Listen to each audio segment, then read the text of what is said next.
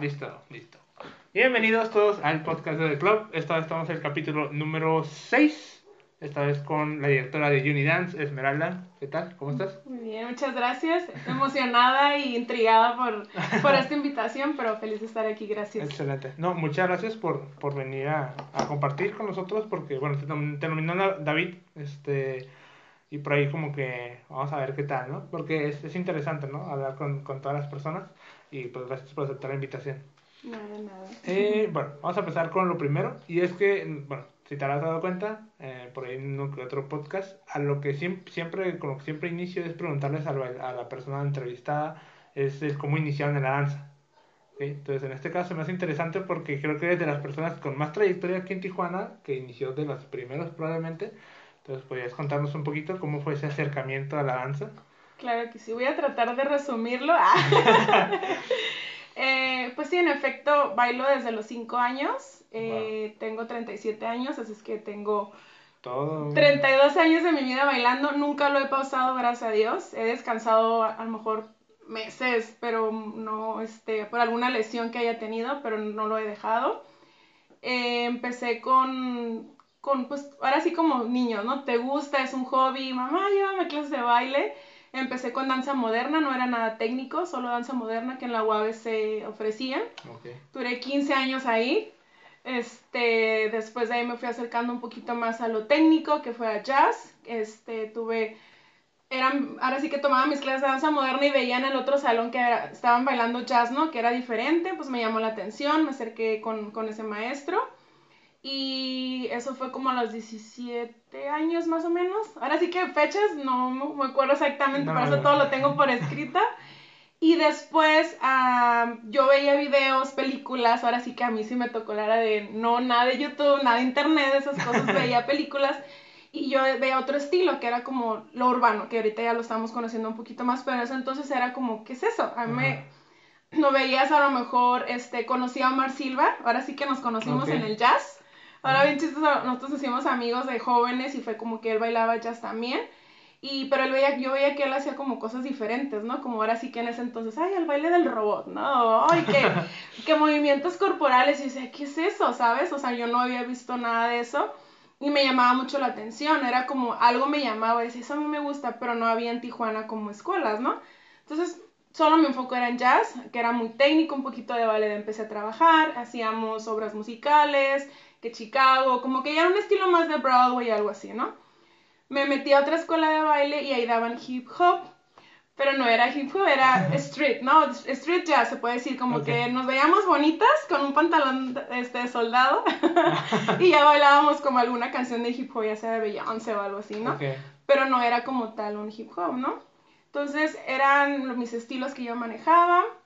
Después de ahí escuchaba mucho en Los Ángeles como que había un- una cultura por allá, unas escuelas por allá muy padres, donde ahí salían bailarines de artistas y era como que pues Los Ángeles está aquí cerca. Ajá. ¿Qué tal que si voy para explorar qué existe allá, no? Entonces voy yo sola, este recuerdo a, una a la escuela Millennium Dance Complex, que ahorita ya la conocemos, es muy famosa. Sí. En ese entonces era como que veo, hablan mucho de esa escuela, pero no sabía, ¿no? Voy y me encuentro con un mundo, wow, o sea, magnífico, ¿no? Era como que, como que me sentí parte de eso, de, de, ese estilo, de esa cultura. Y ahí empiezo a conocer que bailan muchos estilos, obviamente entre muchos comer- estilos comerciales, entre un hip hop ya diferente. Me acuerdo que había clases de crown, había clases de fundamentos, había clases solo de show. Veías a lo mejor bailarines que bailaban con artistas. El pasillo era magnífico, ¿no? Para mí, yo de chica, creo que tenía 18 o 19 años, no recuerdo. Para mí fue como estar en Disney, ¿no? Ver todo eso. Entonces fue mi acercamiento un poquito más a ese estilo. Y dije, eso me gusta a mí. Entonces yo lo empecé a enseñar, yo empecé a, a dar clase de más o menos como a los 19, 20 años creo. Empecé a dar clase y yo decía, yo doy clase de hip hop. Ese era como que dijo que no hay, entonces yo voy a empezar como a, a dar, A como empezar. a empezar ese estilo. Entonces, y, y pues ya de ahí ya, mucha historia, pero en sí ese fue como mi, de joven más o menos mi acercamiento, solo era como poquito de técnico y luego de repente ya empecé con lo que es hip hop y ya de ahí este, yo ya lo empecé a implementar y fue que abrí mi estudio de danza hace 17 años. Wow. Wow, qué historia. Pero, a ver, ahí, ahí me, me, sorprendió mucho dos, dos cosas. ¿Quién estaba impartiendo en esa escuela hip hop? Porque imagino que en aquel entonces tal vez todavía había algún OG tal vez presente. No, no, no. Eh, ahora sí que mm, me imagino que muchas de las directoras de ahorita sí, sí podrán decir, ay, la verdad, no enseñábamos hip hop.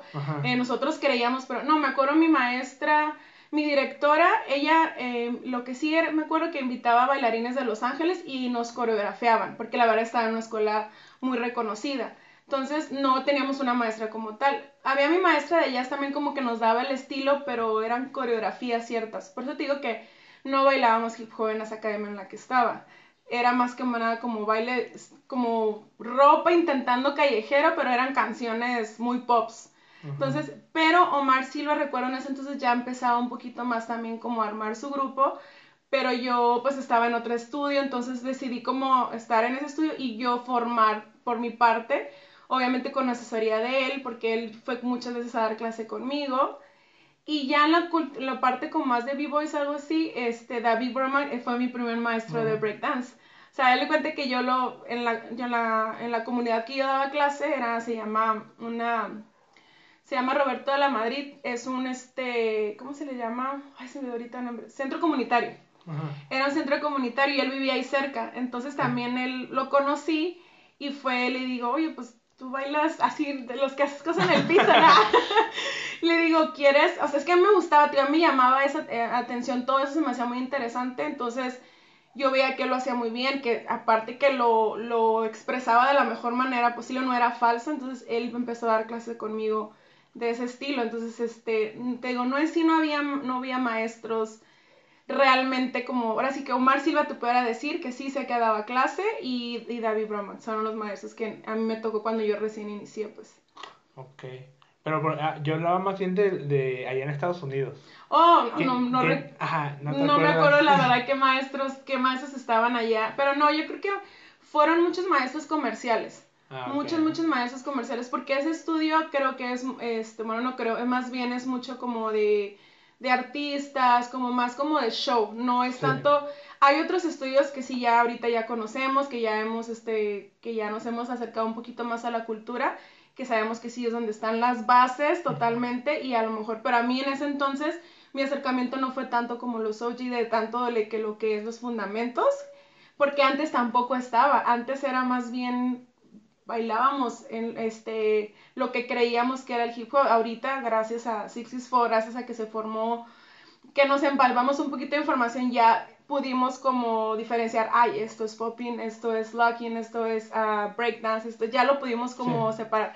Pero antes no, antes era realmente coreografías, movimientos de lo que también nosotros conocíamos. Entonces, cuando yo fui a ese estudio, realmente yo creo que fue eso lo que más me conecté por primera vez, ¿no? Ok, ok, ok, ya. Y cuando estuviste allá en Estados Unidos, porque de hecho sí me tocó ver como, tienes en tu biografía de, de Facebook como que tienes estudios en academias dancísticas de allá.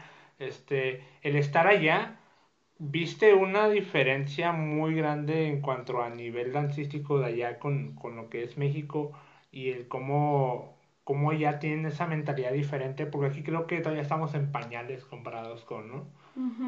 Sí, veo una cultura, se lo toman muy en serio. Ajá. ¿Sabes? Eh, que me da gusto que ahorita, bueno, voy a hablar ahorita por Tijuana, que ahora sí somos nosotros, bueno, 100% tijuanenses. Vamos ya, o sea, ya como que ya estamos, ¡ay, sí es cierto! Sí, sí me la creo, soy bailarín, sí me la creo, soy bueno, sí, sí tengo, ya tengo más herramientas, ¿no? Porque antes también a mí, no, a mí me tocó escuela, como te digo, de lo que veía, o sea, y no veía en televisión, bueno, en películas, ¿no? O sea, no había un YouTube, no nada, era de yo, yo compraba mis cassettes para, de, para yo aprender un poquito más del estilo o me ponía a investigar, pero no tenía como todo, tantas herramientas a la mano. Ahorita sí, entonces creo que ahorita ya es como que ya hay más seguridad en decir, soy chingón, o sea, soy un buen bailarín, porque los de ellas se la, o sea, ellos mm, parece que yo, yo nací para esto, o sea, realmente se lo creen tan de todo. O sea, tú, de, tú los ves en una clase, ellos en una clase no están jugando. En una clase, ellos piensan que ya están en un su performance real. O sea, realmente desde su vestimenta, desde cómo se expresan, eh, todo. O sea, ellos dan 100%. Fue lo que a mí me encantó. O sea, tío, mi primer clase que tomé allá, me recuerdo bastante que yo iba así, ¿no? Ya sabes, ¿no? Como con el temor. Pero yo recuerdo que aquí siempre en congresos que iba en clases, siempre era las barenas que se quería poner enfrente y que la daba al full. Pero veía otros así como bien bajo, ¿no? Yo decía, ay, creo que yo me siento rara, ¿sabes? Yo como que soy muy exagerada a lo mejor, o, o, a lo mejor, si yo me sentía mal el dar el full, cuando yo, yo, yo este, tomaba mis clases en congresos aquí, ¿no? En lo que es México, Tijuana. Y al ir allá dije, no, al contrario, me falta todavía más, ¿no? Al ver a ellos y, y ya compararme, eso para mí fue una motivación. Entonces realmente lo que tienen ellos es eso, te digo, porque creo que tenemos las mismas posibilidades, pero ellos realmente se lo creen, o sea, la, este, y, y su entrenamiento, vaya, pues también es un poquito, este, supongo que más extenso, porque como te digo, y hay más oportunidades, o sea, son muchas cosas, digo, no estamos tan mal, vamos bien en Tijuana, pero aún así creo que sí tenemos todavía un compromiso más para, para poder este, irnos anivelando un poco con ellos, ¿no? Ya, no, sí, sí, totalmente. Creo que más o menos es la, la bueno, ya vamos a entrar un poquito en tema de, de, de la academia, y es el hecho de que creo que va por ahí la, la intención, ¿no? De, de al menos lo que ha sido Brett este, y ahorita Unidad, has intentado como abrir esa brecha a difundir las danzas urbanas un poquito más desde la, la base, ¿no? Exacto. Creo que es lo, lo que has intentado. Y, no, y qué chido. Ahora, ahí va la, la pregunta un poquito recorriéndonos a, atrás, es el hecho de cómo inició Brett.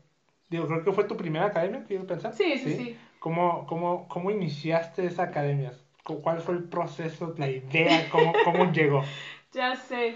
Um, pues mira, eh, como te digo, yo empecé a dar clase en el centro comunitario. Uh -huh. eh, todo empezó porque un amigo me dijo, oye, estamos buscando una maestra cerca de tu casa, te animas, ¿no? yo empecé a dar clase y ahí fue cuando me entró como, me gusta, me gusta esto de ser maestro, porque empecé chica, o sea, digo 19, 20 años y esto me gusta, ¿no? Pero yo seguía bailando y ya en ese entonces estaba empezando a, a, a dar clase de jazz y digo, en mi hip hop que estaba explorando, ¿no? Que digo, eso me gusta, quiero, quiero mostrarlo. Eh, yo estaba estudiando la carrera de ingeniería en computación, estaba en el octavo semestre y tengo un accidente automovilístico bastante fuerte. Entonces fue como de, tuve que pausar mi carrera, de las, o sea, de carrera universitaria, porque empecé a usar collarín de los así de como robotcito, ¿no? Entonces iba yo a la universidad y era como así, ¿no?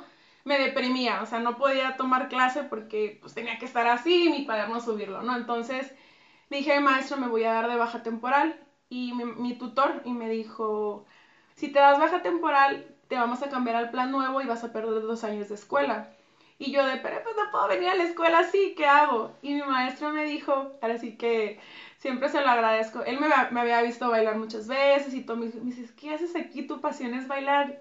Sigue, sigue, vete, vete por ese camino. O sea, o sea obviamente sí, sí es difícil porque más, pues en tu, en tu casa, por ejemplo, ¿cómo vas a dejar la escuela? ¿Y sí. cómo vas a seguir tu sueño de artista? Ya sabes, y ya en el octavo semestre te faltaba un año.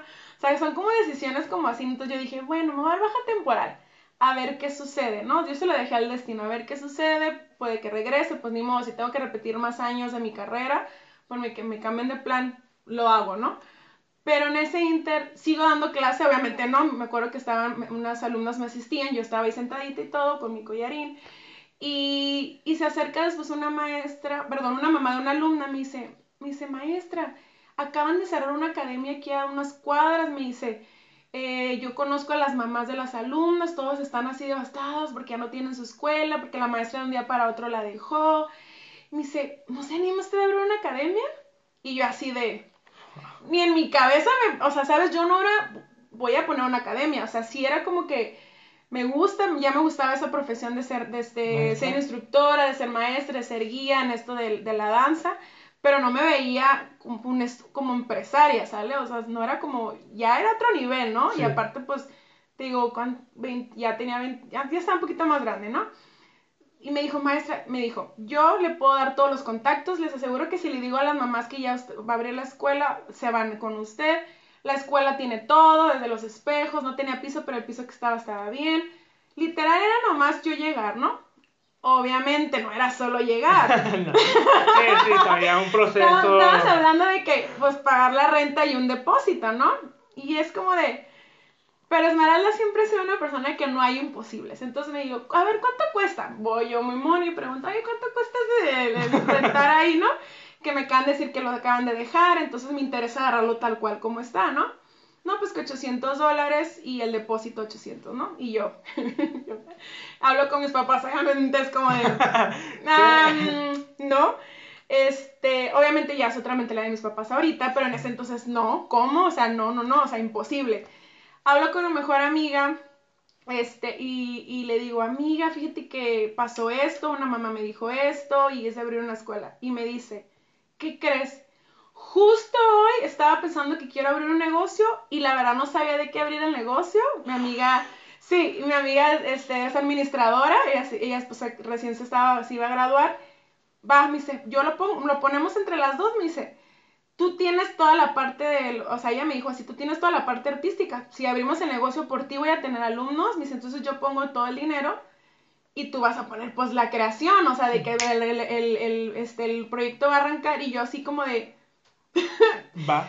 Va, ella consiguió lo del dinero, lo del aval, de todo. Yo fui a hablar con la directora para que me vendiera cosas que ella tenía para que a mí me funcionaran. Y yo a, a la semana ya estaba abriendo mi escuela. Wow. O sea, y empecé a abrir la escuela y ya tenía gente.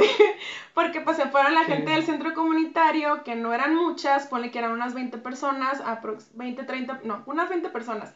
Pero estás hablando que también en el centro comunitario te cobran 20 pesos la clase, o sea, o, o, la semana, no recuerdo. O sea, se supone que son, son lugares para, pues, para apoyar a la comunidad y son de bajos recursos. Entonces no les podía cobrar una mensualidad alta a ellos, obviamente. Entonces dije, a ustedes les mantengo el precio y ya la gente nueva, pues también, o sea, fue todo así de que a lo que voy te regreso. Y dije, vida, tú dame señales. Y por ahí va, por ahí va. Todo se acomodó. O sea, después de mi accidente que dije a la escuela, ta, ta, ta, la mamá dijo, maestra, o sea, todo, todo se conectó. Y, yo estaba que en un mes. Sí, más o menos. Sí, entonces yo abrí mi, mi, academia así, o sea, dando clase de jazz, yo pues que me partía jazz, David Broma que este breakdance, en una, una maestra muy buena de con la que inicié esto, que pues fue, es Paulette Jauregui, que ahora sí que es de mis bases de que inició conmigo, también súper chica, 18, 17 años, no recuerdo cuánto tenía. Y empezamos, empezamos con ese sueño, con ese... Honestamente no sabía hacia dónde iba a ir, pero era tanto como el como que el que la gente confía en ti, la gente ve algo en ti y que todas las oportunidades se te está dando y que mi amiga, o sea, manches, que invierta en un proyecto para ti, para mí fue eso como un acto de amor, la verdad, por parte de ella, o sea, de que no sabía si iba a funcionar o no, pero se, se aventó conmigo, se aventó conmigo y así iniciamos Bread Dance, o sea, oficialmente, porque antes solo era Jazz Bread, así le llamaba yo Jazz Bread, porque solo daba la clase de jazz y porque así se me ocurrió, o sea, yo en un cuadernito dije, ay, ¿cómo lo voy a llevar a mi escuela? ¿No? Era, o mi proyecto, en ese caso solo era proyecto, y yo, vamos a poner todas las palabras de la danza o, lo que interpreta el baile, ¿no? Y yo, pues baile, y ahí estaba, ¿no? Pues ritmo, ¿no? Pues, o sea, todo lleva estilo y técnica, ¿no? El significado, entonces, ay, da la palabra bread. Me llamó, me, no sé, mi intuición y así le dejé. Y fue cuando ya, cuando abrí mi estudio, bueno, que se dio la oportunidad, y le dije, ah, pues ahora le voy a llamar Academia Bread Dance. O sea, antes no era así. Pero así empecé, ¿cómo ves? es que suena hasta de película. sí, la verdad. Y ahora que te lo platico, se siente bonito, se siente bonito como recordar ese, ese inicio, porque es, y es importante siempre regresar cómo iniciaste, ¿no? De que las personas que te apoyaron en ese momento, porque la verdad sin ellos no, estaría donde estoy ahorita, ¿no? Obviamente, la, siempre, o sea, siempre es importante con la gente que te rodea, te apoya y, y, este, y pues creen en ti, ¿no? Creen algo, eh, creen tus locuras. Y por ejemplo, ¿crees que ese tipo, o sea, si no se hubiera acomodado todo tal cual se acomodó en esa ocasión, hubiera llegado a suceder lo mismo en el sentido de que hubieras de tomos iniciado una academia? ¿O en ese momento tu mentalidad no estaba ni en la academia ni en nada y no la mirabas nunca en un futuro? Fíjate que yo me veía, yo uno de mis, sueños este, era ser bailarina de artistas. Yo me veía y yo sabía que tenía ese potencial, tenía ese carisma, tenía ese talento. Entonces, cuando me iba yo a Los Ángeles, ¿no? O que llegué a muchos congresos, mm, entonces yo decía, yo amaba dar clase, porque cuando empecé a sentir como ya es eso, digo que empecé a dar clase y eso me gusta pero yo, no, o sea, yo era, este, yo me iba por el mundo a bailar, ¿no? Este, ese era como mi sueño, entonces no me veía yo eh, como en un futuro como empresaria, ¿no? Y más aparte porque a lo mejor también no me lo inculcaron en mi casa, o sea, es muy, es muy diferente, digo, sí soy de, me considero que soy de otra generación, entonces sí me, me, como que no, mi cabecita no estaba esa parte de, ay, sí quiero ser empresaria, poner mi propio negocio. Pero ahora no me veo haciendo otra cosa y creo que ese era mi destino, porque soy muy buena en esto, entonces yo creo que la vida me puso las oportunidades porque ese era mi destino, era lo que tenía que hacer, ¿no? O sea, entonces, y también soy, o sea, y también es, cumplí otro sueño sin saber que tenía ese sueño, ¿sabes? Sí. Bueno, no, qué bueno, qué bueno, neta, muy, qué bueno que te llegó esto, porque de hecho, honestamente hablando de que tú fuiste esa primera, digamos, de las primeras academias en Tijuana que, que abrió esa brecha en cuanto a comunicar y expandir las danzas este, urbanas, pues a lo mejor no estaría la danza ahorita como está de no haber tenido esa oportunidad en esa escuela, ¿no? De difundir y compartir. Pero qué padre, la verdad, qué padre. Sí, de hecho, de que mencionas eso, yo creo que fue ese, ese, el ir a, nuestro vecino, allá en Estados Unidos, fue mucho, mucho ese como, el voltear a ver a otros lados, porque también eh, cuando llevé, porque también me llevé a Andrés Ley y a Saraí Pérez, chiquitos, ahí me recuerdo que este, Salma y Elizabeth Pérez me los llevé a, a, la, a la escuela, ¿no? Les dije, los quiero llevar conmigo a una escuela que me encanta, les decía, ¿no? De Los Ángeles eso que ustedes ven, porque ya ellos ya empezaban a ver videos, ese Andrés que su Java Walkies y todo, ¿no? Eso ustedes inspiran. Eh, y en ese entonces a mí, que los crews que, que inspiraban, digo, los voy a llevar a un lugar que se van a dar cuenta que ustedes son igual de talentosos que ellos, ¿no? Recuerdo que iban hasta con su uniformito y los llevé a Los Ángeles. Entonces también el, el ellos haber visto eso, como esa hambre o ese, ese gran talento, eso de que hay, existe más allá, también siento que ayudó cuando regresaron ellos de aquí ya no regresaron igual, pues entonces también eso fue como de que, ah, nosotros vamos a hacer la diferencia aquí en Tijuana, ¿no? Porque ellos también empezaron muy chicos. Mejor yo empecé con esto, pero ya después dije, a ver, no puedes abarcar todo, déjale esa herencia a otras personas que ellos van a, van a este, seguir esparciendo, ¿no? Entonces, pero fue también mucho eso, la influencia que en ellos vieron. Vieron lo que yo hacía, pero también me los llevé para que también ellos mismos exploraran y se dieran cuenta de lo que más, que hay más allá de todo esto, ¿no? No, sí, sí, cierto. Y ahorita ya se ve como un árbol, ¿no? O sea, es un árbol de que sembraste la raíz y de ahí para arriba empezaron a sacar ramas y ramas y ramas. Sí. Total, de que ahorita ya, pues hay personas de generaciones más abajo que ya están empezando a también a compartir y difundir y creciendo en esto. Exacto. Qué padre. Y, por ejemplo, y ahorita, bueno, cambiando un poquito de, de tema, algo que me llamó mucho la atención es eh, ahorita con el COVID y la cuarentena, ¿cómo, cómo fue ese choque, porque yo sé y miré por ahí que, que fue muy difícil. Yo me sorprendí mucho lo que estuvo sucediendo, no solamente aquí, en todo el mundo, ¿no? En Estados Unidos se vio también mucho el hecho de que el COVID, pues ahora sí que todo se fue a cuarentena y fue complicado para muchos locales sobrevivir. ¿Cómo, ¿Cómo fue este proceso? Pues en, en, general fue para los artistas, ¿no? Artistas y locales, ¿no? Ahora sí que nos tocó ambas cosas porque éramos una, un local de, que, que tenía, los artistas tenían su trabajo o tenían un, un, espacio para su formación, vaya, ¿no? Pues, ¿qué te puedo decir? Fue muy fuerte, muy fuerte, muy difícil la parte económica y la parte de empatía. Yo, por ejemplo, eh, Dance anteriormente estaba en una casa, ya si recuerdas que estábamos en una casa. Yo ahí duré siete años y cuando yo decidí irme en ese lugar fue porque pues me gustó, porque las rentas en Tijuana son muy caras, muy, muy, muy caras, los locales son demasiado caros. Entonces, esa casa tiene, estaba a un precio accesible y recuerdo que le dije al, al, dueño, pero ¿puedo modificarla? Le dije, me gustaría poner una escuela de baile ahí. Sí, me dice, tú puedes, tú puedes hacer lo que quieras, ¿no? O sea, puedes construirla. Entonces, siempre Brett fuera como, decían, es que cuando voy a Brett me siento como en mi casa, cuando voy a Brett me siento en familia, me hacen sentir bien, entonces dije, ahora en una casa vamos a poner Brett, ¿sabes? Dije, todo, o sea, toda la voy a acondicionar y todo, entonces estábamos muy a gusto ahí, ahora sí que éramos muy felices ahí o vivimos muchas cosas muy bonitas ahí, ¿no?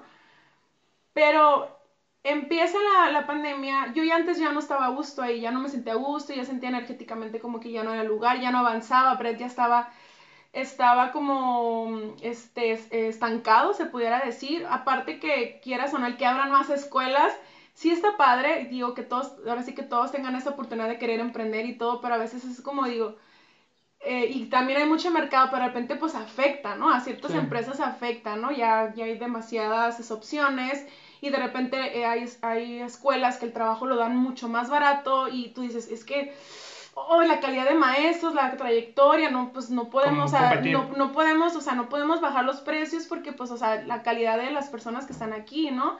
Entonces eso afectaba mucho. Entonces ya Brett ya estaba así, ¿no? O sea, ya era un momento como de un cambio. Pasa la pandemia y yo digo, no sé si para ti en lo personal o, pero yo siento que era necesario para muchísima gente ese pausa, ese respiro para saber, para un cambio, para saber qué va a pasar después, ¿sabes? Sí. Ahí era un momento decisivo. Era o, o, te mantienes fuerte o que si sales de esta ya es porque ya la libraste o a lo mejor la vida te decía, ya, para, para, no va por ahí, necesitas cambiar, necesitas cambiar tu estilo de vida, ¿no? Entonces, para Brett fue eso, fue como ya no estábamos a gusto, ya no estaban funcionando las cosas ahí. Los dueños, sorry, no creo que, le, no creo que escuchen a Leandro, pero se, se portaron lo más mal posible. No sé si ese era su, o ahora sí que su objetivo que necesitamos para irnos de ahí, pero de que la, hubo pandemia, ellos me siguieron cobrando renta, o sea, no me bajaron nada, no me ayudaron en nada, era todos los días llamarme, ya me vas a pagar, me vas a pagar, y yo, señor, estamos en una pandemia, no podemos trabajar. Ustedes sabían que yo tenía, pues que yo había durado mucho tiempo ahí porque pues tenía mi negocio ahí, ¿no? Total, no hubo empatía, eh, pero dijimos, bueno, se abrían las opciones en línea. Entonces, era una oportunidad, ¿no? O sea, no hay que vencernos, sí se puede, hay que buscar la manera. Yo tenía muchos maestros conmigo y para mí siempre han sido muy importantes mi equipo, mis maestros. Y yo decía, ¿cómo voy a cerrar la escuela? y cómo los voy a dejar sin trabajo, porque todos dependían de mí, o sea, ¿sabes? O sea, todos, tenía muchísimos maestros que su economía dependía de mí.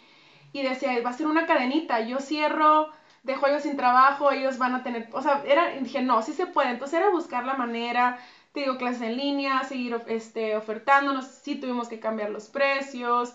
Entonces era una así como, ¿sabes? Y además no sabíamos que iba a durar tanto tiempo. Se supone que iba a ser poquito. Dos meses, mucho. Entonces dijimos, bueno, ser, por mientras hacemos esto. Era por mientras, por mientras hacemos esto, pero ya después veíamos, no, esto sigue, esto sigue. Llegó un punto que pues desgraciadamente tuve que cerrar algunas clases, hablar con unos maestros que, así con el dolor de mi corazón, pero ya no puedo seguir solventando esto, tengo que disminuir, disminuir hasta que tuve la necesidad de que yo la verdad sí lo, lo como que no sabías hacerlo, pero hablar con mi comunidad y decirles, estamos en quiebra, apóyenme. Y todos me decían, Esmeralda, es que tienes que hacerlo. Tú has aportado mucho a la comunidad, tú como Dance, como Esmeralda, muchísimos maestros han salido de ahí, muchísimos bailarines. Es momento de, no pasa nada, es momento, estamos en una crisis, porque a mí me costaba, ¿no? Habla, o sea, habla y fue cuando hicimos una entrevista, me, este, me, me estuvieron apoyando pues para hacer un video y todo. Y la verdad tuvimos muy buena respuesta, o sea, gracias a Dios sí juntamos este bastantito dinero, no lo suficiente, pero para así como aguantar, como, ok, aguantamos, aguantamos, pero la deuda seguía. Entonces llegó un punto que dije, creo que esto va para largo, no creo que... y ya, y yo era como que yo, bueno, esme, otra vez, déjaselo al destino, suelta lo que, lo que necesitas hacer, porque ya, porque Esmeralda y Brenda siempre han ido de la mano, o sea...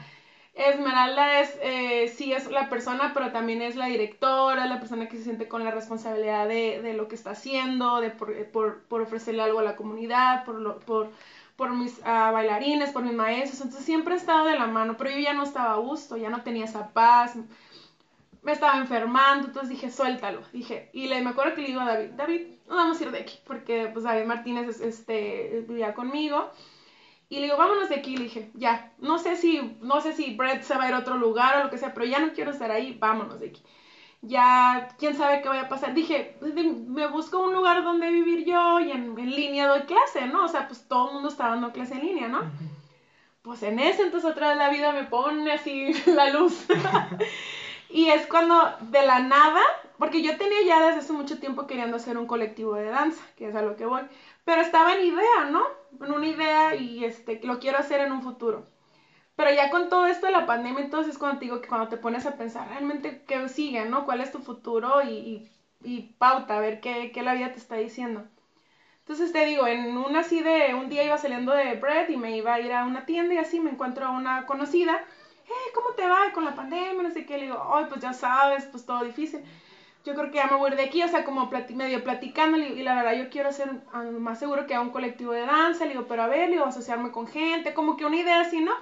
Y me dice, ay, me dice, yo también quiero poner una escuela de a baile, me, me, me, late tu, tu, idea, tu colectivo, hay que juntarnos y para hacer algo. Y es como de, también es como de, ok, ok, vida, ¿quieres que todavía sigan esto? Ok, bueno, te voy a dar una oportunidad.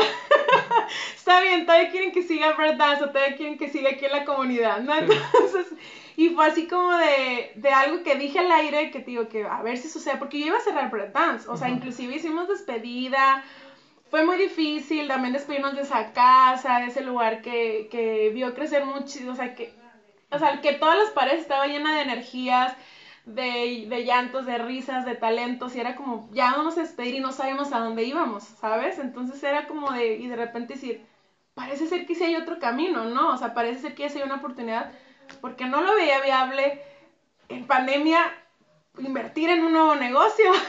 Sí, no, no. No, o sea, era como, lo que menos quería era como endeudarme, ¿no? O, o, o, este, o estresarme por esa parte. Entonces, pues no fue así se dio la oportunidad, este, unimos dos, dos fuerzas, ella, este, el 50 y 50 en todo esto, y, y fue que pudo nacer el colectivo de danza, y dije, pues va, entonces creo que todavía Prendas puede, puede existir, y este, y lo, y lo, lo incluimos ahí en el proyecto, pues que ya Prendas tiene su trayectoria de 15 años, entonces fue por eso que, que seguimos, o sea, pero sí fue, o sea, realmente la pandemia sí nos dio sacudidas, sí pero también te puedo decir que gracias a eso ahora estamos donde estamos, entonces no, no, no, no cambiaría nada.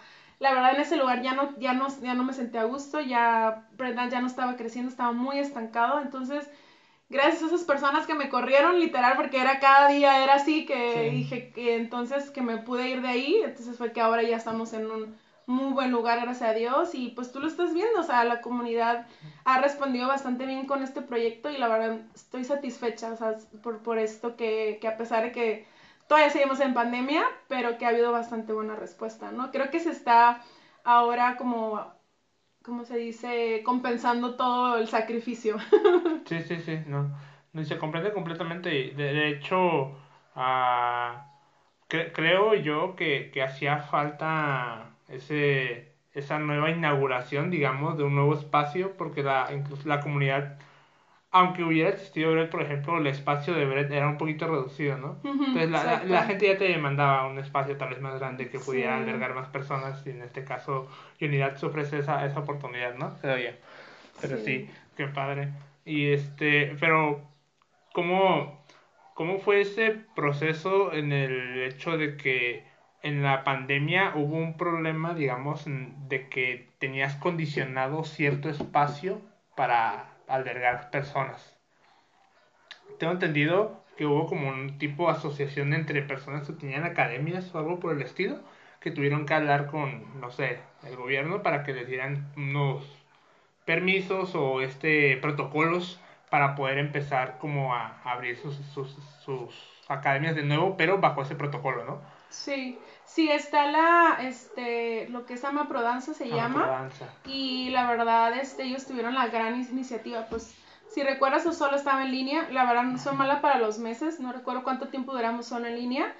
Y, y era como que pues todos eh, empezaron a haber mucho cierre de escuelas, pues ya la economía está viniendo muy abajo, entonces ellos tuvieron la iniciativa de hablar por, por todos nosotros, ¿no? Fueron la voz de como que, oye, con este, que ellos sigan los protocolos, así como se están abriendo, me acuerdo que estaban abriendo casinos, no sé si te acuerdas, estaban abriendo bares, estaban abriendo lugares.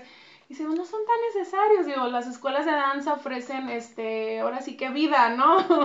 y más en esta crisis que hay existencial, ¿no? De una otra forma, este, eso te, te da una, un alimento en el alma, ¿no? Entonces, ellos fueron la voz, tuvimos que mandar cartas, fotografías de nuestro espacio, este, donde eh, nosotros estábamos diciendo, o sea, estamos siguiendo todas las medidas, tenemos que el tapete sanitizante, que está el, el área sanitizada, que tienen los, los, los, los espacios este, están marcados. Este, marcados. Entonces tuvimos que todas las academias que queríamos pues abrir, este, nuevamente ofrecer clases presenciales, hicimos todo eso. Y sí, en efecto pudimos, se logró y pero pues a escuelas como la mía, pues sí afectaba un poco la parte de que el espacio de Brett, como tú lo conocías, estaba pequeño y pues nomás podíamos meter a ocho personas. ¿A ocho? Sí. En un inicio. Cuando, cuando, cuando ya recién se empezó a abrir la escuela, sí, en, en Bread Dance ahí nomás ocho personas estábamos teniendo. Por el espacio, ya ves que eran este, eh, un metro y medio de distancia aproximadamente, entonces me indicaba solo, mm, pues solo ocho espacios. Entonces, igual estábamos bien, pero pues seguíamos con lugar, como muy poca gente, ¿no? Muy, muy, muy poca gente y ese era un poquito difícil mantener un, un, un espacio así, pues. Sí. Entonces, pero, pero todos modos, pero aún así todo eso ayudó a otras escuelas que estaban más grandes y eso ayuda ahorita que, por ejemplo, ahorita que el, este Unidance está más grande, que ya ahorita pues podemos, podemos eh, tener nuestras actividades. Ok, ok, ok. Ya, te, te, me, se me había olvidado una pregunta que te quería hacer y es de que mencionaste que la, o sea, Breakdance es Breakdance Academia, Unidance es Unidance Colectivo. Sí. ¿Cuál es la diferencia? no, no, no, no, te preocupes. Mira, eh, eh, Unidance pues es algo, un proyecto ahora sí que nuevo que la función de eso es unir a, varios proyectos. un colectivo de danza, y te fijas, ahorita está muy de moda los colectivos. Colectivos donde tú rentas este, un, un, espacio, ¿no? O sea, donde tú, tú, tienes una marca, no sé, de playeras o una marca de... De club. Ándale, y ahí y vas a un colectivo y, dices, y ahí rentas el espacio y ahí tienes tu mercancía, ¿no? Entonces yo decía, ¿por qué no hacer un colectivo de danza donde varios... Brett siempre ha sido eso, bueno, no sé si conozcas un poquito la trayectoria de ahí salió Six Four, de ahí salió SPF, de ahí, o sea, de ahí ha, sido, ha sido la cuna de proyectos, ¿no? Y que después, ay, me, renta el espacio porque necesito esto. Ah, entonces ha sido como de cierta forma ese apoyo a la comunidad, ¿no? Entonces yo decía, ¿por qué no ya hacerlo oficial? O sea, antes Dance lo hacía, ¿no? Pero, porque ahora ya no hacerlo oficial de un espacio. Tijuana todavía eh, es, es muy como, si tú perteneces a un equipo, tú eres solo eso, no puedes ir a otro lugar más. Entonces yo quise hacer el colectivo de danza como una, bueno, yo y mi, y mi compañera, mi socia, como una, como de, hey, todos somos uno. no importa de la escuela en la que seas, tú puedes ir a otro lugar a entrenarte y yo, o sea, ahora sí que no, no ser tan como, no, es que yo no puedo ir a ese lugar. Entonces yo sentía que a veces dance no se le quitaba la etiqueta de que es una academia formativa que se llama Bread Dance y que tú perteneces a Bread Dance, ¿sabes? Entonces yo decía, ok, hacemos un colectivo y ahí es como de, sea la escuela que sea, sea el proyecto que sea, tú eres, er, o sea, vas a ser igual de bienvenido, ¿no? O si tú tienes un proyecto que quieres hacer, este, vas ahí y si está el espacio, te rentamos el espacio para que tu proyecto crezca ahí y seas parte del colectivo, seas parte de la comunidad. Entonces por eso se llama así y es Unidance por eso, unidos por la danza.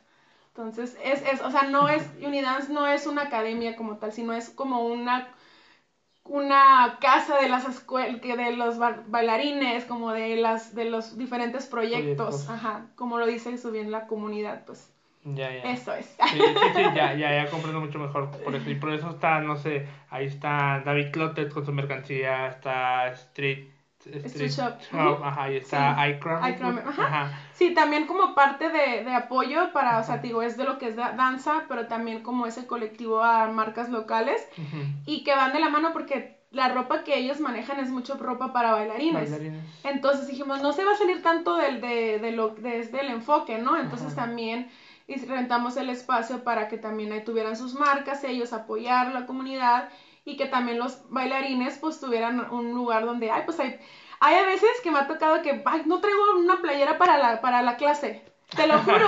Y van ahí a David Clotex y se encuentra una playera chida. O a Street Show y se encuentra una playera chida. O a Made para dependiendo del tipo de la clase. Entonces, eh, va, va de un poquito ahí de, de, la mano, ¿no? Pero sí, sí, pues ahí están varios proyectos en sí los proyectos principales o las directoras que abrieron este es Brett Dance eh, este, y Roxy Vega, que es de mi esencia, que ella está más enfocada en todo lo que es lo latino, ¿no? Entonces fuimos las que, las creadoras, pero ya de ahí te digo, cualquier proyecto es bienvenido, ¿no? Nosotros pusimos la idea, pero tú sabes que esto no funciona sin que todos seamos equipo, ¿no? Entonces, para que esto siga creciendo, es, de la, es que la comunidad sigamos respondiendo, ¿no? Ok, ok. Va que va. No, súper bien. Y este. Y de hecho está chido, ¿no? O sea, un concepto en el que literalmente unificas a todos sin, sin hacer como de que no, es que aquí es casa de nada más este grupo, digamos, ¿no? Que es lo que comentan, ¿no? Como que ahorita cada quien está encerrado en una burbuja de que aquí solamente están estas personas.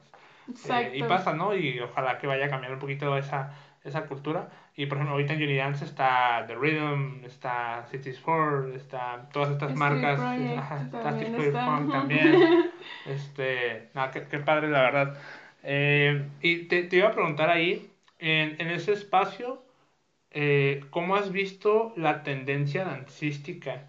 Porque, bueno, ya, ya hablando un poquito en, temas, pues aquí el podcast está un poquito, digamos, anichado en el área de, de urbano. Y em, digamos que en el área urbano no sé qué tan adentrado está lo que es el área de reggaetón. Y en cuanto a danza, hemos visto una, una, una tendencia mayor en ese, en ese espacio, ¿no? En lo que es el área de reggaetón.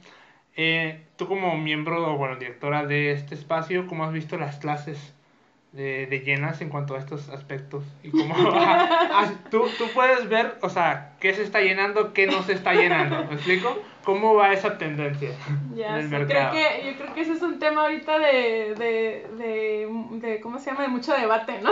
Sí, muchísimo. Y, y la, la, idea es, he platicado eso con, con, este, con Edgar, con... ¿Quién fue el invitado? No, con este, con Cristian, este... Y, y, es un tema que es muy interesante porque creo que es lo que está ahorita pues no sé, es un tonto, como comentaste, ¿no? es todo un debate ese, ese tema. Y tú como, como directora de, de, la academia me gustaría saber tu postura, tu opinión, qué estás viendo, qué está pasando, desde un poquito más arriba, ¿no? Ver cómo está funcionando. Pues mira, ahora sí que esto no es solo, ya tiene pues tiempecito, ¿no? Este, yo honestamente, antes sí me, como que me costaba un poquito trabajo como el aceptar ese, ese estilo, ¿no? Yo sí lo veía y decía, no, yo más porque pues yo tengo una trayectoria grande y también era como, también te pones en la postura de que es, tienes el compromiso de qué, qué, vas a ofrecer a la comunidad, ¿no? O qué mensaje quieres dar a la comunidad, o tú qué líder, qué, qué cómo quieres liderear, ¿no? Entonces para mí sí fue un poco, un poco difícil. Yo ese estilo pues no lo manejaba en, en breakdance, este, y, te, y, y siéndote honestas, a mí no me gusta. O sea, no me gustaba y era como, no, no sé, no me gusta, o sea, no, no lo aceptaba, ¿no? Y recuerdo mucho que David me decía, este, Miss, hay que meter clases de reggaetón, hay que ver, yo, no, no. Y él me hizo ver, me dijo, deme la oportunidad, dijo, deme la oportunidad de ser una buen, un buen guía sobre ese estilo, o sea, de que vean que, que hay, hay un lenguaje, hay, este, hay ciertos movimientos y hay un aprendizaje también en, en, en ese estilo. Me dice, esto va fuerte, él me decía, pero eso creo que fue hace ah, dos años, creo, no recuerdo bien.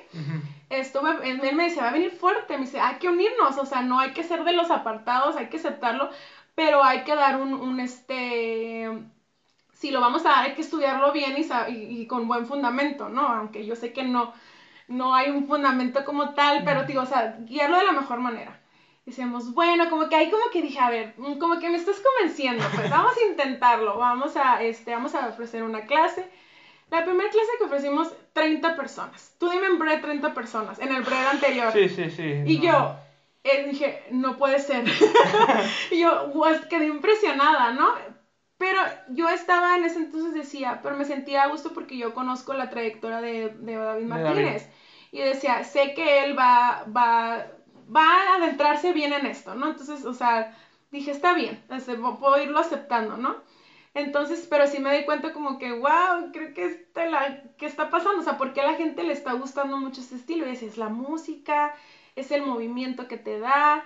Entonces me acordé un poquito de Millennium, volviendo así como las escuelas de allá, es que era como, es que como, como que el bailarín, el, el bailar ese estilo se sentía como en show, o sea, como en como que energéticamente trabajaba, o sea, no sé, diferente a un estilo más técnico, un inclusive hasta el estilo urbano, entonces veía que eso les hacía sentir diferentes, ¿sabes? Entonces fue impresionante cómo entró en, bueno, en breakdance ese estilo y cómo yo fui entre forma aceptándolo. Obviamente, bueno, te estoy hablando de eso hace dos años, eh, ya en la pandemia todo nos afectó, también reggaetón reducción las horas, así que no fue como que, ahí es así, sino en la pandemia, obviamente a todos nos afectó ese año, que fue el año pasado, entonces volviendo a este año, o en diciembre que abrimos Unidance. Obviamente sí, las clases de reggaetón sí fueron como, se han sido de las más llenas, pero yo te puedo decir que los maestros, eh, puedo hablar del maestro David Martínez, el maestro Ariel Armas, que son los que están conmigo. Me gusta lo que están haciendo bastante. Me gusta el lenguaje, este, la, el mensaje que quieren dejar. Yo sé, yo sé que a lo mejor la música dirás, ay, pues la canción, lo que dice o algo así, ¿no? Pero realmente sí veo que se están que el bailarín sí se está llevando algo en esas clases y está aprendiendo otro tipo de soltura, otro tipo de movimiento que lo puedes adaptar a tus estilos. Yo me meto a las clases, ya te puedo decir ahorita, y yo en esas clases aprendo retención, aprendo este full out, aprendo niveles, porque ellos trabajan eso. Entonces, sí es como decir, si, te quedas como que, ay, qué triste que las clases de reggaetón estén súper llenas y a lo mejor una clase de, no sé, de una fundación haga dos, tres personas, ¿no? Eso sí me da tristeza, eso sí me gustaría y eso sí hablaría a la comunidad, ok, sigan, o sea, sí, está bien, es ahorita que está en tendencia el reggaetón y los maestros que están ahorita están, están haciendo un muy buen trabajo, los maestros que están en Tijuana o impartiendo, pero no olviden las bases, o sea, no olviden que también en esas vas a aprender mucho, entonces que haya un equilibrio, ¿sabes? O sea, porque no te puedes decir, ay, no, ya, que no haya clases de reggaetón, no. O sea, sí lo va a haber y van a seguir estando a lo mejor llenas, pero también que no se olviden de las otras disciplinas, ¿no? A mí sí me costó un poco, por ejemplo, mis clases también no estaban llenas y decía, ay, ¿qué está pasando? Pero ya gracias a Dios veo también que ya la comunidad está, ok, sí es cierto, o sea, está esto, pero también esta otra clase me va a ayudar también a esto. Entonces, que no se enfrasquen solo en, un, en, ese estilo que es porque es tendencia y ya, ¿no? Pero me gusta lo que están haciendo esos maestros que tenemos en unidad y que te digo, te, aparte siempre tienen un mensaje, ¿no? O sea, de que no vas a salir como así, no vas a irte igual de como entras a la clase y, y te vas a llevar un propósito, ¿no? Pero sí, este, pues sí, yo creo que ese es nuestro trabajo, o sea, no es como aventarle gira al reggaetón, porque yo llegué a un punto antes de meterlo así, era como, ay, ¿qué es eso? O, hasta decir, ¿qué está pasando en la mente de los bailarines? Sino ahorita, ok, entender que las cosas están cambiando, este, y, yo también me puse ahora como alumna, digo, me he metido a sus clases y yo, ok, sí es cierto, hay algo que también puedo aprender aquí, pero yo no me voy a olvidar de mis bases, de mis otras clases, de mi, de lo que Sixes me pueda enseñar, de lo que SPIR me pueda enseñar o lo que las clases que yo doy, ¿no? Y me estoy llevando en todas algo, ¿no? Entonces también es importante que si vamos a seguir con esa cultura del reggaetón, nomás, o sea, no, no salirnos completamente, ¿no? O sea, y también dejarles en pie a, a nuestros alumnos que vayan a nuestras clases, pues eso, ¿no? Aquí vas a aprender esto, pero no te olvides de las bases. ¿O cuál es tu objetivo? Porque también hay muchos objetivos.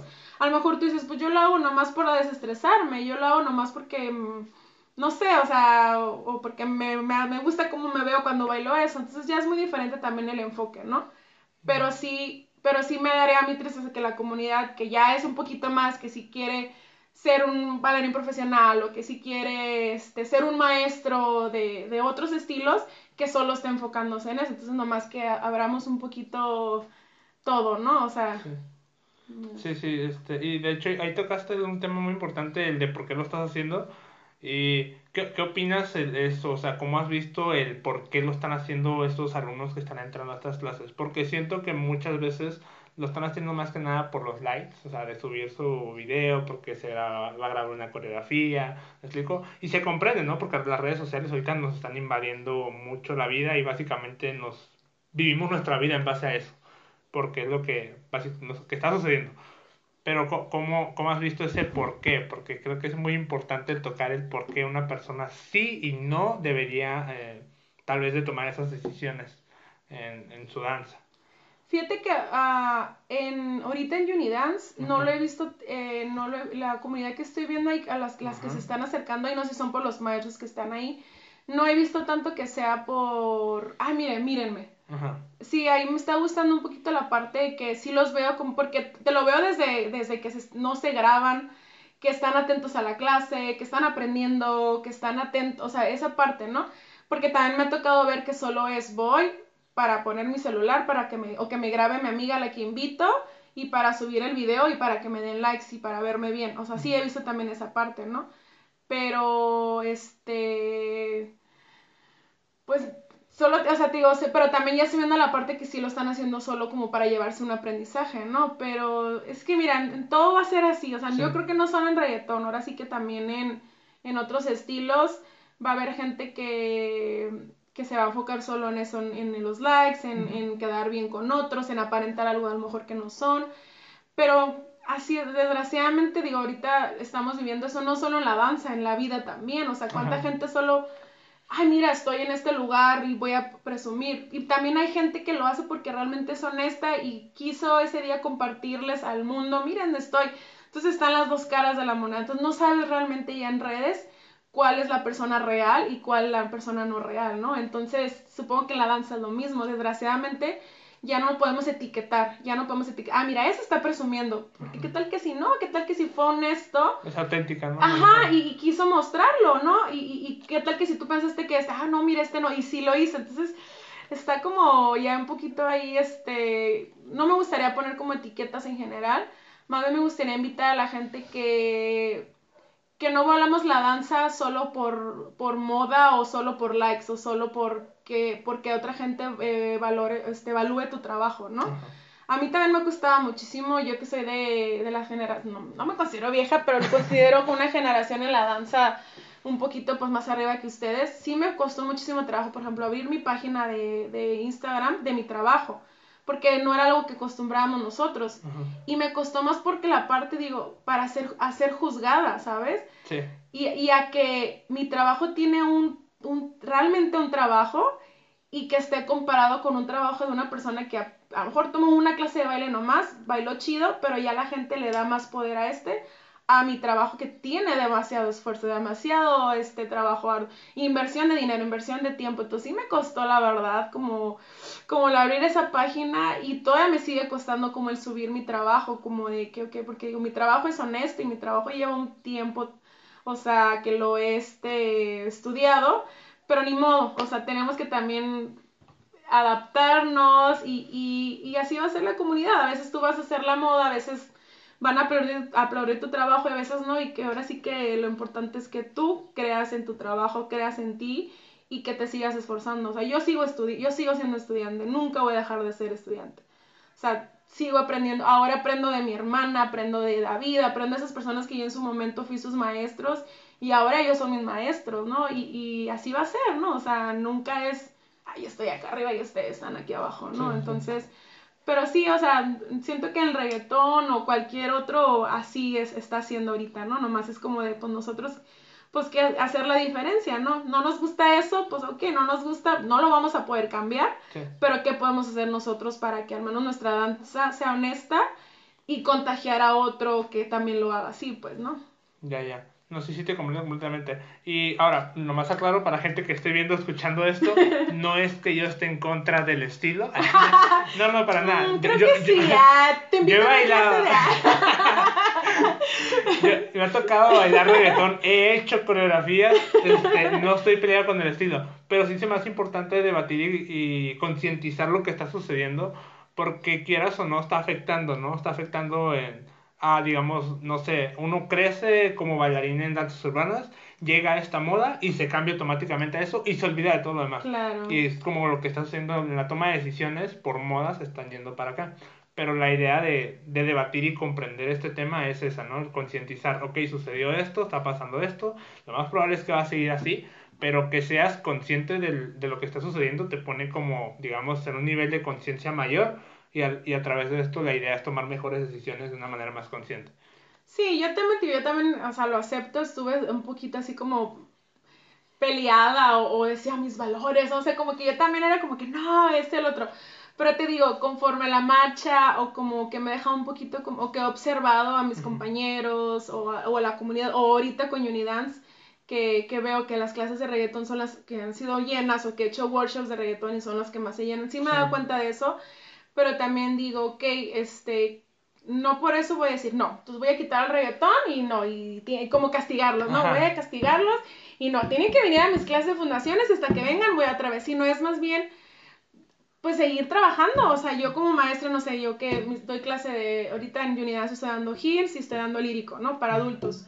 Y a veces digo, ay, pues también quisiera que mis clases estuvieran llenas, ¿no? Igual, no, pero digo, pero es un trabajo continuo, te digo, o sea, es un trabajo continuo Y, y este, y pues, y también es irnos adaptando un poco, ¿no? O sea, te adaptas, pero no es, te dejas ir como borreguito, ¿no? O sea, es como tú dices, ya tienes la conciencia, sabes qué está pasando aquí, tampoco es irte en contra totalmente, sino de todo se va a aprender. Como te digo, yo he aprendido de mis maestros que tengo ahí de, de las clases de reggaetón, a eso, a eso que he trabajado, ¿no? Entonces, este, y digo, ok, o sea, también voy a aprender aquí, pero no por eso voy a dejar lo de mis bases, o sea, entonces, pero eso, los, ahora sí que los jóvenes tienen que entender, oye, es a lo mejor nuestro trabajo darles ese mensaje. Ok, está bien, te gusta el reggaetón, qué padre, qué padre que estés explorando esa área, qué padre que tu movimiento estés explorando, pero ¿qué te parece si tomas esta clase y créeme que vas a ver que eso te va a dar más de tu movimiento? ¿Sí? O sea, o sea, si te vas a este tipo de clases también, o sea, y vas a, este, y no vamos a hacer que, que olvidemos todo eso, ¿no? Porque todo, todo es importante, ¿no? No solo la tendencia, también. Exactamente. No, sí, sí, totalmente. Y de hecho, el abrir este espacio de este podcast es eso, el, el, el traer personas que ya tienen un conocimiento en algún tema o que quieran platicar de un tema para ver eh, y más bien evidenciar lo que está sucediendo porque a veces no lo hablamos, O sea, pasa algo y es como que ya pasa y, y, ya nadie tocó el tema, nadie se tomó la molestia de compartir una opinión o de expresar algo acerca de eso y que todo mundo al escucharlo sea consciente de, de, lo que está sucediendo. Entonces la idea es esta de, esto y pues, no, muchas gracias por compartirnos lo que está sucediendo y, y ver esa, esa tendencia. Eh, bueno, si quisieras compartir algo parte de, de esto no, yo creo que, bueno, este, aterrizando un poquito lo que dijiste, sí es muy importante esa voz, eso, o sea, así que este espacio, pero también la comunidad tiene que, es importante estar abierto a esto, pues, porque también por eso muchos, por ejemplo, yo sí no soy de las personas que hablan mucho, de repente no vas a ver que, ay, que ahí pongo en mi Instagram una opinión o de algo que está sucediendo, pero la verdad es que sí quisiera, ¿no? Y a veces digo, que voy a buscar la mejor forma de cómo comunicarlo para que las personas no se sientan ofendidas o no se sientan atacadas. Entonces también es importante estar de los dos lados. Sí, como tú dices, hablar, o sea, nosotros sí que yo lo digo por mí, otros hablemos, demos nuestra opinión, pero también lo, cuando nos toque escuchar, escuchar y decir, ok, sí es cierto. ¿Sabes? No luego, crear un conflicto o algo, ¿sabes? O sea, porque no es la idea, ¿no? Como tú dices, esto es como para concientizar, para la comunidad, entonces nomás como estar abiertos también a los, a los que están ahora del otro lado de escuchar, ay, sí es cierto, y no que te ataquen, ay, Gustavo no quiere, ay, Esmeralda no de esto, ay, Cristian, los que han estado, ¿no? Entonces, que no sea así, sino ser una apertura, al fin y al cabo, pues también van a ser nuestras opiniones y este, que, que son totalmente respetables, ¿no? Sí, sí, y, es la, la, idea porque, por ejemplo, es muy diferente a que yo grabe un video de frente y les digan, esto está pasando así, así, como imponiendo yo mi opinión sobre los demás y no, y no ponerlo a, a, platicar o a debatir con otra persona y que no sea de aquí imponer esta postura, sino el de que pasa esto, lo platicamos entre las dos personas que estén aquí presentes y las demás personas solamente escuchan lo que sucede y de una manera u otra concientizan un poquito el problema que se esté tratando en el momento, ¿no? Es la, como la base de... Sí, sí, sí. Va, va, va. Ok, ahorita antes de terminar, porque ya vamos a terminar, eh, había un tema que, que me gustaría tocar así de final. Y se me hizo muy importante porque ahorita llegaste platicándonos de ese tema. Ah, ok. ¿Sí? Y es de que ahorita a tus 37 me dijiste, ¿verdad? A tus 37 años. ¿Qué consejo nos puedes dar a todos para cuidar nuestro cuerpo? Porque yo ahorita mis 24 ya voy sintiendo, ¿sabes? Ya voy sintiendo. ya no tengo mis 20, 21, mis 19 o 18, la mayoría ahorita está en, ese, en, esa, en esa edad de la, la generación que está creciendo ahorita. Y creo que nos hace falta mucho ese mensaje de que la gente que ya recorrió un, una trayectoria en la danza, eh, escucharla decir de, ¿sabes qué? A tus tantos años tu cuerpo va a estar así, eh, cuidarlo de esta manera, ¿sabes cómo? ¿Sí? Dar, dar, ese mensaje como un spoiler, ¿sí? Darles ese spoiler a la comunidad de que, ¿sabes qué? En 10 años tu cuerpo va a estar así, cuídalo de esta manera. Claro ¿Qué, ¿qué nos podrías compartir ahí? Uh, mucho. Créeme que soy el mejor ejemplo. Eh, eh ahora sí que a, a, la edad de ustedes, eh, no me, mi cuerpo creo que nunca me preocupé por mi cuerpo, ¿sabes? Era como mi alimentación, mi, mi, este, si me lastimaba o, o, o sea, mi cuerpo era como, sabía que era mi herramienta de trabajo o mi herramienta de, para hacer lo que más me gustaba hacer, pero ahí estaba, yo lo movía, lo desgastaba, lo cansaba, lo lastimaba y nunca lo escuché, ¿sabes? Entonces, mi mejor consejo es escucha realmente tu cuerpo, escucha este, qué te dice tu cuerpo. Eh, cuando el cuerpo se va a lastimar porque va a haber un desgaste físico, ¿no? Porque ahora sí que, más si nos estamos dedicando solo a esto, velar cuídalo, consiéntelo. El ir a terapias físicas es indispensable y no es, ay, hasta que, ay, no, hasta que me lastime voy a ir. No, o sea, realmente tiene que ser como un, un, una costumbre, una parte de tu vida, ¿no? Ir este, a terapia física, ¿por qué? Porque tu cuerpo necesita eh, relajarse, necesita, porque es, o sea, los movimientos que hacemos, o sea, hasta un hip hop, ¿no? Como bailamos, ¿no? Fulada acá, ¿no? Y después, ay, estoy cansado, entonces tu cuerpo necesita que le des una ayudadita y no lo vas a hacer tú así nomás sobándote o algo así, vas a ir con alguien especialista a que te a que te chiquee, a que te cuide, a que te haga que tu cuerpo te dure más años, ¿no? Entonces, yo no lo escuché, te digo, mi alimentación también era muy mala, malísima, a veces no comía, dime ahora sí que perfil de un bailarín, una, come una vez al día. Ah, este, come malísimo, come a las carreras y luego se va a bailar o se va a dar clases o algo así. Entonces, que sí realmente las nuevas generaciones no, hagamos, no hagan eso y que cuiden su alimentación, que cuiden su cuerpo, que vayan a terapia física, que es súper, súper indispensable.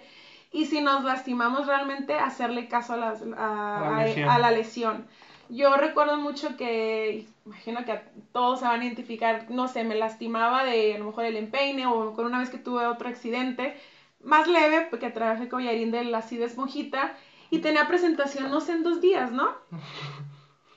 Se te hace fácil y dices, ay, pues voy que me inyecten, ¿no? O sea, que te dienten relajante o, que no sientas para poder bailar. Yo lo hice y muchísima gente de mis compañeros lo han hecho y todo y se nos hace fácil, ¿sabes?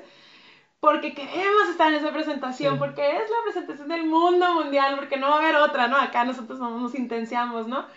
Pero realmente eso me a, a la larga, por ejemplo, ahorita, pues sí tengo muchas, o sea, internamente sí tengo muchas o sea, este, esguinces, lesiones, entonces es como que, ay.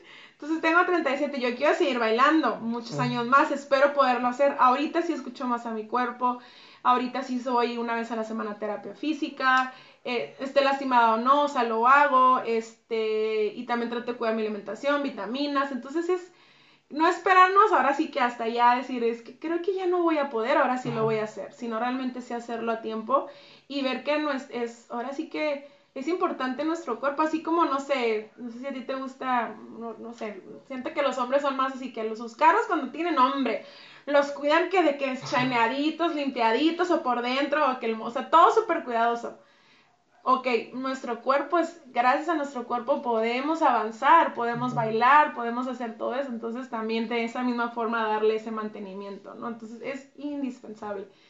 Súper, ah, yo, Súper. háganlo. sí, yo ahorita lo estoy haciendo, digo, o sea, no ahorita, ahorita ya tengo tiempo pues haciéndolo, pero me hubiera encantado ese consejo haberlo tenido de, de joven, ¿no? O sea, que la verdad no lo hacía, o sea, no lo hacía, yo creo que hasta los, no sé, 20 27, 28 años más o menos empecé ahora sí, porque ya mi cuerpo me decía, ya no puedes hacer esto y ya empecé, y ya te sale más caro, porque cuando tienes una lesión ya se hace crónica y ya tus terapias tienen que ser más continuas y, y, son más caras, entonces eh, no esperarnos tanto, ¿no? Si en el momento lo podemos hacer. Yo sé que dices, ay, es que es una inversión, es mucho, o sea, a veces hay lugares, por ejemplo, yo me acuerdo que en la universidad, en el en el CAR había de repente este, ahí que estaban más económicos, o sea, buscar lugares o todo, ¿no? O también, hay, para dar otro consejo, no hay casi terapeutas físicos, ahí estudian eso. estudian esa rama, van a tener mucho trabajo. Sí, no hay muchos, ¿eh? Sí, sí, no, y sí Hay un mercado ahí. Ah. Va, a crecer, la, generación ahorita va a crecer y va a ocupar. Van a ocuparlas, así es que también por ese lado se pueden ir. Muy bien. Ese sería mi mejor consejo. pues ya escucharon. este, no, sí, sí, te, te, lo digo porque también yo también me estoy dando cuenta de eso y ahorita ya es como el de los mensajes que trato de, de compartir más porque yo también me ha tocado dar clases y si es como que, ok, vaya cuidando su cuerpo porque yo me doy cuenta, ¿no? También de que pasa esto. Entonces, ya escucharon a alguien más con más trayectoria que yo. Espero, si no me hicieron caso a mí, hagan caso Ah, a sí. ella. este. Les puedo recomendar unos, es que me pueden escribir, ahí les recomiendo. Sí, ahí le- le escriben. ¿Cómo te podemos encontrar en redes sociales para que te. Claro que vayan sí. a- Pues tengo en? Instagram, es medan, es medancsd. Este, así me puedes encontrar en, pues si no, Breakdance, Unidance, normalmente yo soy ahí la que está pendiente de, para contestar, pero sí tengo ahí, este, digo, recién abrí mi página de Instagram, ahí te digo, estoy, pues subo pues mi trabajo, de mis clases y todo, pero pues ahí también me pueden encontrar en Instagram. Es medancsd. Ok, ya escucharon. Igual en la descripción de, de- del video del podcast siempre pongo las redes sociales de las personas. Perfecto. Este, pues nada, muchas gracias por venir a compartir con nosotros, aceptar la invitación. Eh, por último, ¿a quién te gustaría o crees que podría estar aquí y aportarnos un- una buena opinión, información o, o una buena charla de, estos- de estos temas? ¿A quién estaría bien vamos a- invitar a nominar. ¿A quién vamos a nominar? Fíjate que estaba pensando, dije, lo más seguro que me toque a mí. Este, ay, ¿qué será bueno? Sí me gustaría como alguien diferente como a los que, que has invitado. Mm, voy a nominar a un compañero de, de algún estilo totalmente diferente, que es Luis Felipe. Él es de salsa. Ok, Este, y creo que él les puede aportar, él también tiene muchísima trayectoria, él te puede hablar un poquito del lado de, via- de viajar en esto de la danza, que ha viajado a muchos lugares de, del mundo, y estaría interesante escuchar también esa como bailarín, como su trayectoria y todo, y pues que de otro estilo, ¿no? Entonces, ok, ok. espero a que acepte esa nominación. No, sí, vamos, aquí todo se considera. Todo está, es- está interesante es- una nominación totalmente diferente fuera de, de lo que normalmente se hace, ¿no? Está interesante, Sí. vamos a ver qué. cómo. Pero va, no. Muchas gracias, por venir a compartir una vez más. Y a la gente que escuchó y vio este, este podcast, también muchas gracias por estar ahí este, apoyando este proyecto. No, muchas gracias a ustedes. Y pues felicidades por esto, la verdad, tener, tener un espacio así para la comunidad es muy bonito. Este, eh, poder dar, dejar un mensaje a, a la gente y, y tener esa oportunidad, estoy muy agradecida por la invitación. Gracias, David, por nominarme. Ah, ya no estoy enojada contigo. Ah, claro, dije, ¿por qué me nominaste? Ah. No, la verdad, muchas gracias, me sentí muy bienvenida y pues mucho éxito en, los demás, en las demás entrevistas. Va, no, muchísimas gracias. Entonces, dejamos. Este, a todos los demás, muchas gracias también. Y nos vemos en el siguiente. Bye.